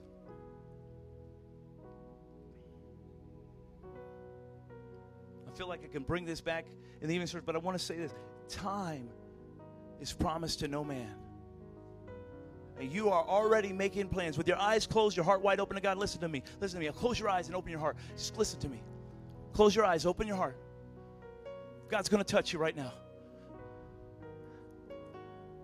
Time is not yours. It doesn't even belong to you. You don't have the means. Man has not made the intellectual and volitional decision to violate time yet. He can't do it. So all you have is this moment right here, right now. And if you were to say, okay, Lord, I'm going to fully invest in this moment in my life right here, right now, what you have given me is this moment right here. And I'm going to take full advantage of this moment. Lord, I ask you right now to speak to hearts concerning time. Lord, there are people that have been stealing our time. There has been wasting of our time, God.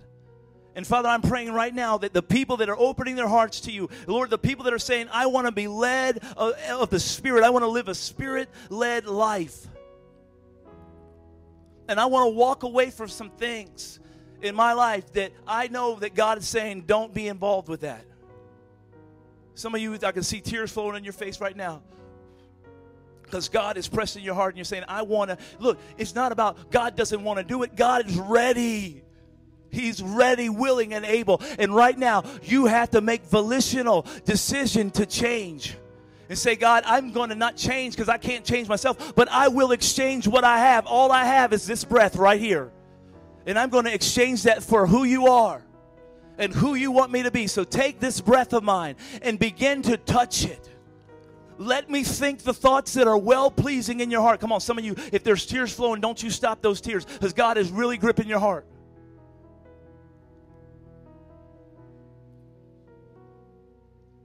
Well, I've been born again, but friend, are you breathing like you're supposed to? Because babies breathe like they're supposed to. If they're not, they got to go into a special place and they got to get their breathing checked. And I feel like some of you are born again, but your breathing ain't right. You're here this morning, you don't harden your heart. You say, God, I need your help today. And I want, I want to make use of the time. And the time right now, this is what God is saying. The time right now is to give your whole heart to Him. This moment, right here, right now, give my whole heart to Him. I don't care what your age or your stage is in Christianity. I don't care if you've been here for 20 years or two minutes. Right here in this moment, you can say, I'm all in with you, God. I'm all in with you. Would you stand on your feet right now? And we're going to pray a blessing on you. And those that want to decide to say, I'm going to invest in this moment right here. God is going to willingly receive that investment.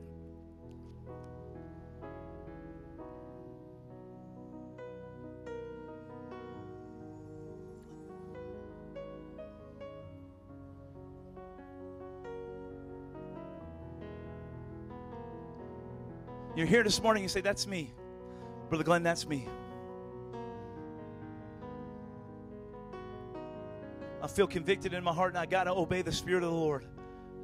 That's me, Brother Glenn. I need to yield my whole life to Him. And I feel like I've been holding back. And I want to do that right now. If that's you, lift your hand way high. Just high to the sky. Praise God. Come on, keep them up. Just trust God right now. Just trust God right now. Father, I want to be a man of God. Father, I want to be a woman of God. I'm going to give you everything I am in this moment. Come on, just invest everything you are. This is an intersection. With you, the heavens are open. We're praying. We have been praying. The Spirit of God is here. And you just say, Come on, confess it from your mouth. Say, Lord, I give you all of me right here, right now all of me, Lord God, the good and the bad, all I am right now, all who I ever hope to be in this moment, right now, I'm yours. I'm yours, Lord. I'm yours, Lord. I'm yours, Lord. I'm yours, Lord. I'm yours, Lord. I'm yours, Lord. I'm yours, Lord. I'm yours, Lord. Say, I want to make the Lord Jesus the Lord of my life. He's God, He's Lord, but I want to make Him the Lord of my life this morning. Pray with me. Say, Father God, I come to you now, and I understand that there are areas in my life that you're not pleased with. I've been wasting breath, I've been wasting time, I've been chasing after things that will not matter in eternity. But right now, I disinvest, I give up, and throw away the things that are not from you. I repent of my sin, of my disobedience, and I allow you to take over. I get up off the throne of my heart and I say, Lord Jesus, take your place and rule over my life. Take over my whole life. This life belongs to you. In Jesus' name, I'm never going to be the same. In Jesus' name, I'll never be the same. Come on, say it again. In Jesus' name, I'll never be the same. Now you take a moment with your eyes closed, heart wide open, you make that commitment. You solidify that personally. You talk to God. You talk to God.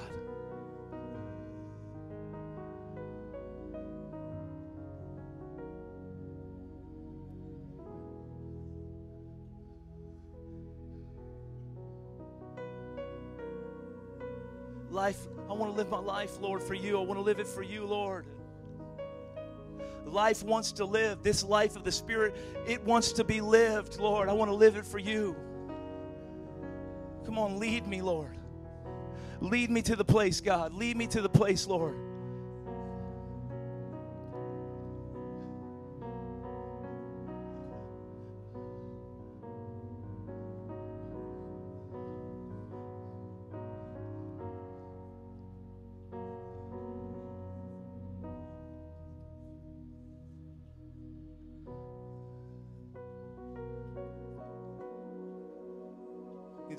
Moment. Come on.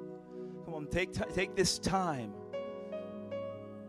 Come on, take this time, sow it into the sow it into this season of your life.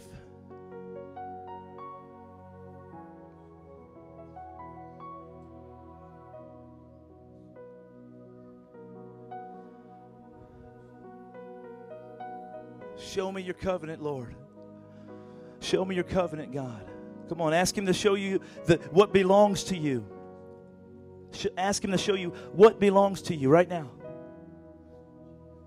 I'm going to tell you what belongs to you. If you need peace right now to manifest supernaturally in your life, lift your hand now. Now, I need peace. Take it. Come on, quit wrestling me, God says. Quit wrestling me. Just take my peace. Just take my peace. Just take my peace. You're fighting everything and anything that's moving, but God says, you in the midst of all your fighting, you're wrestling me too. Don't wrestle me. I'm here for you.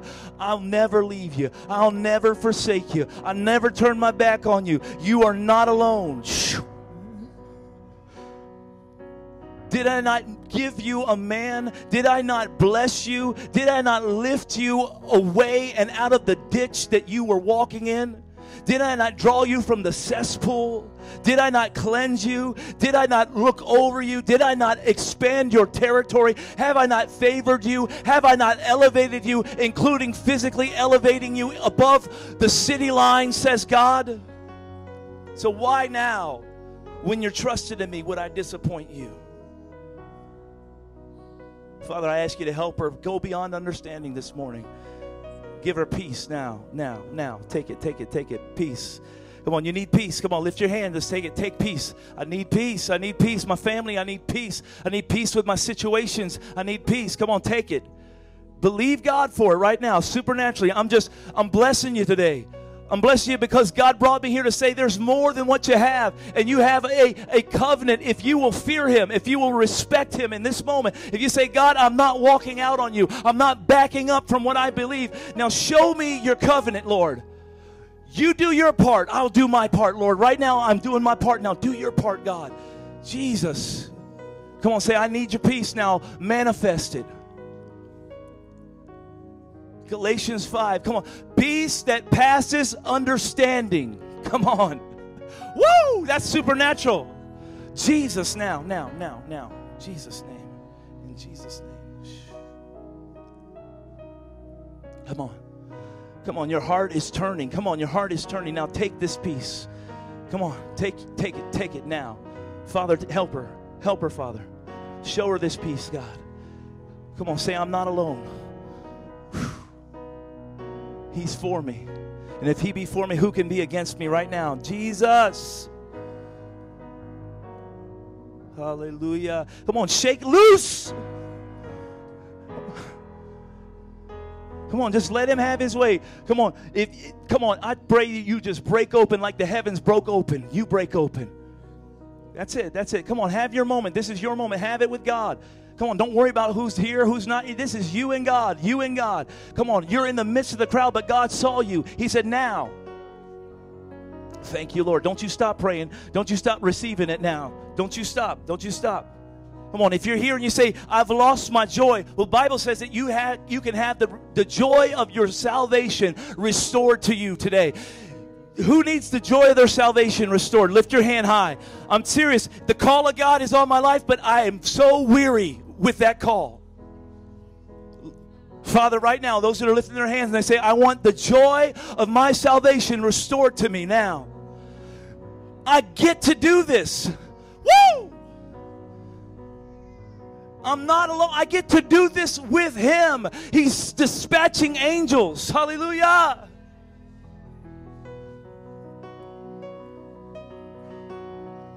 Come on, don't look around for a man. Look to heaven. Look and say, God, I want my joy back. Come on, if you knew somebody had joy with them and they were going to give it to you, how would you ask for it? Would you be desperate? Would you want it really? Would you care about who's next to you? Help me, Lord. Help me, Lord. I believe. Help my unbelief, Lord. I don't think I can do it, but God, I know I can if you just give me this. Give it back. Come on, who am I talking to? Come on, receive it.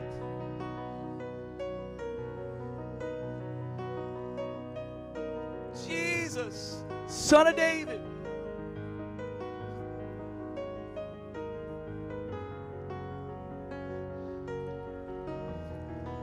Father, I have loosed the spirit of adoption in this place.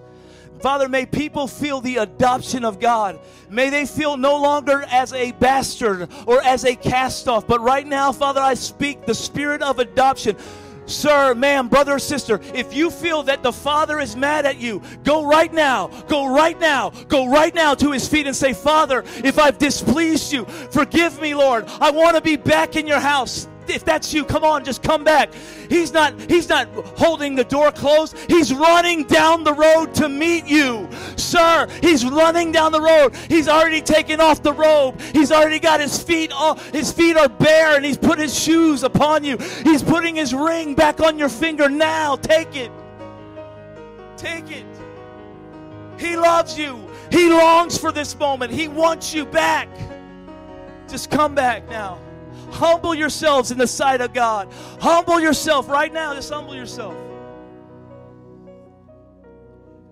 Jesus.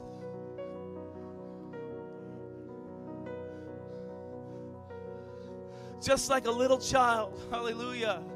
You tell them that Jesus loves them, they don't even question it. They don't even think twice. Yes, He does. He loves me.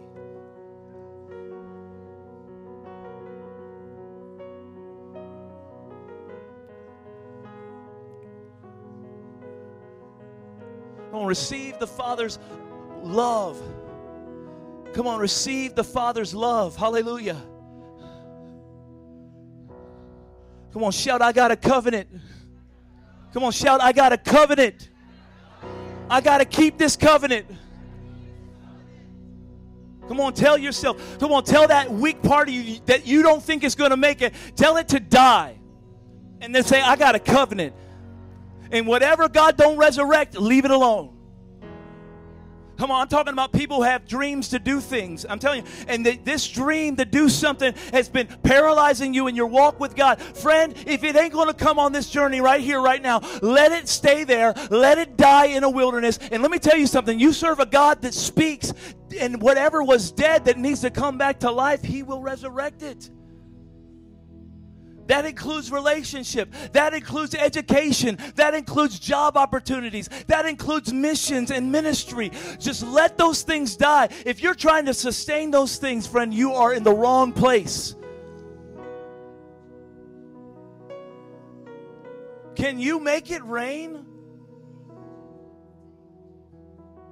Can you make the sun come from behind the clouds? No, all you can do is prepare the soil. All you can do is prepare the soil. Break up fallow ground, sir. If your heart is hardened, break it up. If you don't want to forgive, break it up. If you don't want to love, break it up and allow the Spirit of God to plant something in you. The Word of God, supernaturally. And then uh, in God, who gives the rain and the sun, seed to the sower, bread to the eater. Come on, somebody. That God is going to do it. That God right there. That God right there. Father, thank you for your time here this morning, Lord. I thank you for laying a great foundation. Lord, I, I know that tonight the move of the Holy Spirit is going to be tremendous, but Lord, we're not just coming to see people get touched, God. We're not even coming just so that we can be touched, Father, but we are coming so that we can touch heaven. So that we can touch your heart to show you, God, we are a people that pursues their God. We are a people that will not lay back. We are a people that will not be silent, God. But we are a people that will run and chase after our Father. It's your good pleasure to give us the kingdom, Lord. So we ask you to give us the kingdom this afternoon, God. If there's anything in our lives that you put the finger of God upon that we need to go and do and make right, give us the grace and the strength, the courage to do it. Amen. And Lord, prepare us for tonight, Lord. And Lord, we're not going to allow someone saying yes or no to motivate us, Lord. If they come, praise God. If they don't come, we pray for them and we ask you to touch them where they are. It's up to you, Lord. We lift you up in this place. We lift you up. Come on, lift him up, lift him up, lift him up, lift him up. Lift up his name. His name is Jesus. His name is holy. His name is mighty. His name is mighty and great to be praised. Hallelujah. Come on, shout hallelujah. Come on, give him a clap. Give him an offering here this morning. Amen. Hallelujah. Amen. I'm going to give this mic back. This is my final instruction. There's there is an instruction between now and the time you come back. I want you to take time from the hustle and bustle of whatever your afternoon. I want you to take time to be alone with your Bible. Get your Bible. I don't care what it is. If God puts a name of a book, if God puts a scripture verse, if God puts a name of a Bible character, just open that Bible. Find time between now and the time we come back. Give yourself the permission ahead of time. Amen? Do that, and I promise you, God is going to be able to do more in that few minutes, five, ten minutes that you give Him tonight than He would if you don't do anything at all. If you can and things are, I understand, I understand this. I understand God is leading some people in here. If you want to, if you're led of the Spirit, do as the Spirit leads you to do. Amen. I believe I'm led of the Spirit to tell you that. Amen. And I also believe I'm led in the Spirit to give this microphone back to this awesome pastor. Come on, give the Lord a clap of praise for this pastor. Amen. Can I get the band and altar workers to come? We're going to end with prayer. And I just kind of whispered in his ear. I said, We're going to pour him out, our, man, our, our brother here today, a little bit. Brother Glenn can't pray for everybody, and we know he's not Jesus, right? So Jesus is here, and we can pray for everybody in the name of Jesus, right? But I am going to have my brother here, and I'm just going to ask him to stand in front. And if you want him to pray for you, he's going to be available. But because we have a lot of people that are going to pray in the name of Jesus, they're here as well. So if you want to pray before you leave out here today, if you just want someone to encourage you, we want to do that with you. And we're going to leave out worshiping, and we're going to come back at 5 o'clock. Amen. And if you want to sow into this man's ministry, all you got to do is circle offering and put his name on the envelope, drop it off in the back, and it will all go to support his work around the world. We're going to take up another offering tonight because we want to bless him for coming from Mobile to be here with us. Amen. So let's pray and then hang out for the after party and get ready for Boom Boom tonight. And I promise you tonight, everybody's going to have hands laid on them. We may even do the Holy Ghost car wash, but I'm leaving that up to him. that gets crazy when we do that. Okay, let's just close our eyes. Father, we thank you again for this wonderful service. We thank you for the word on living that spirit led life. Now, Lord, we ask that if anyone wants to pray and seek your presence now, that they'll come and do it. Otherwise, Lord, we'll see you at five with our friends and family, believing for their salvation, their miracle, as well as us hearing again from you, Lord. In Jesus' name. And everybody said, Amen. Can we bless him because he's good? Hallelujah. Slap your neighbor high five and say, Be led by the Spirit. Band, take us to the next level. If you need prayer, we're up here. If you want Brother Glenn just to encourage you, come on. Otherwise, we'll see you tonight at 5.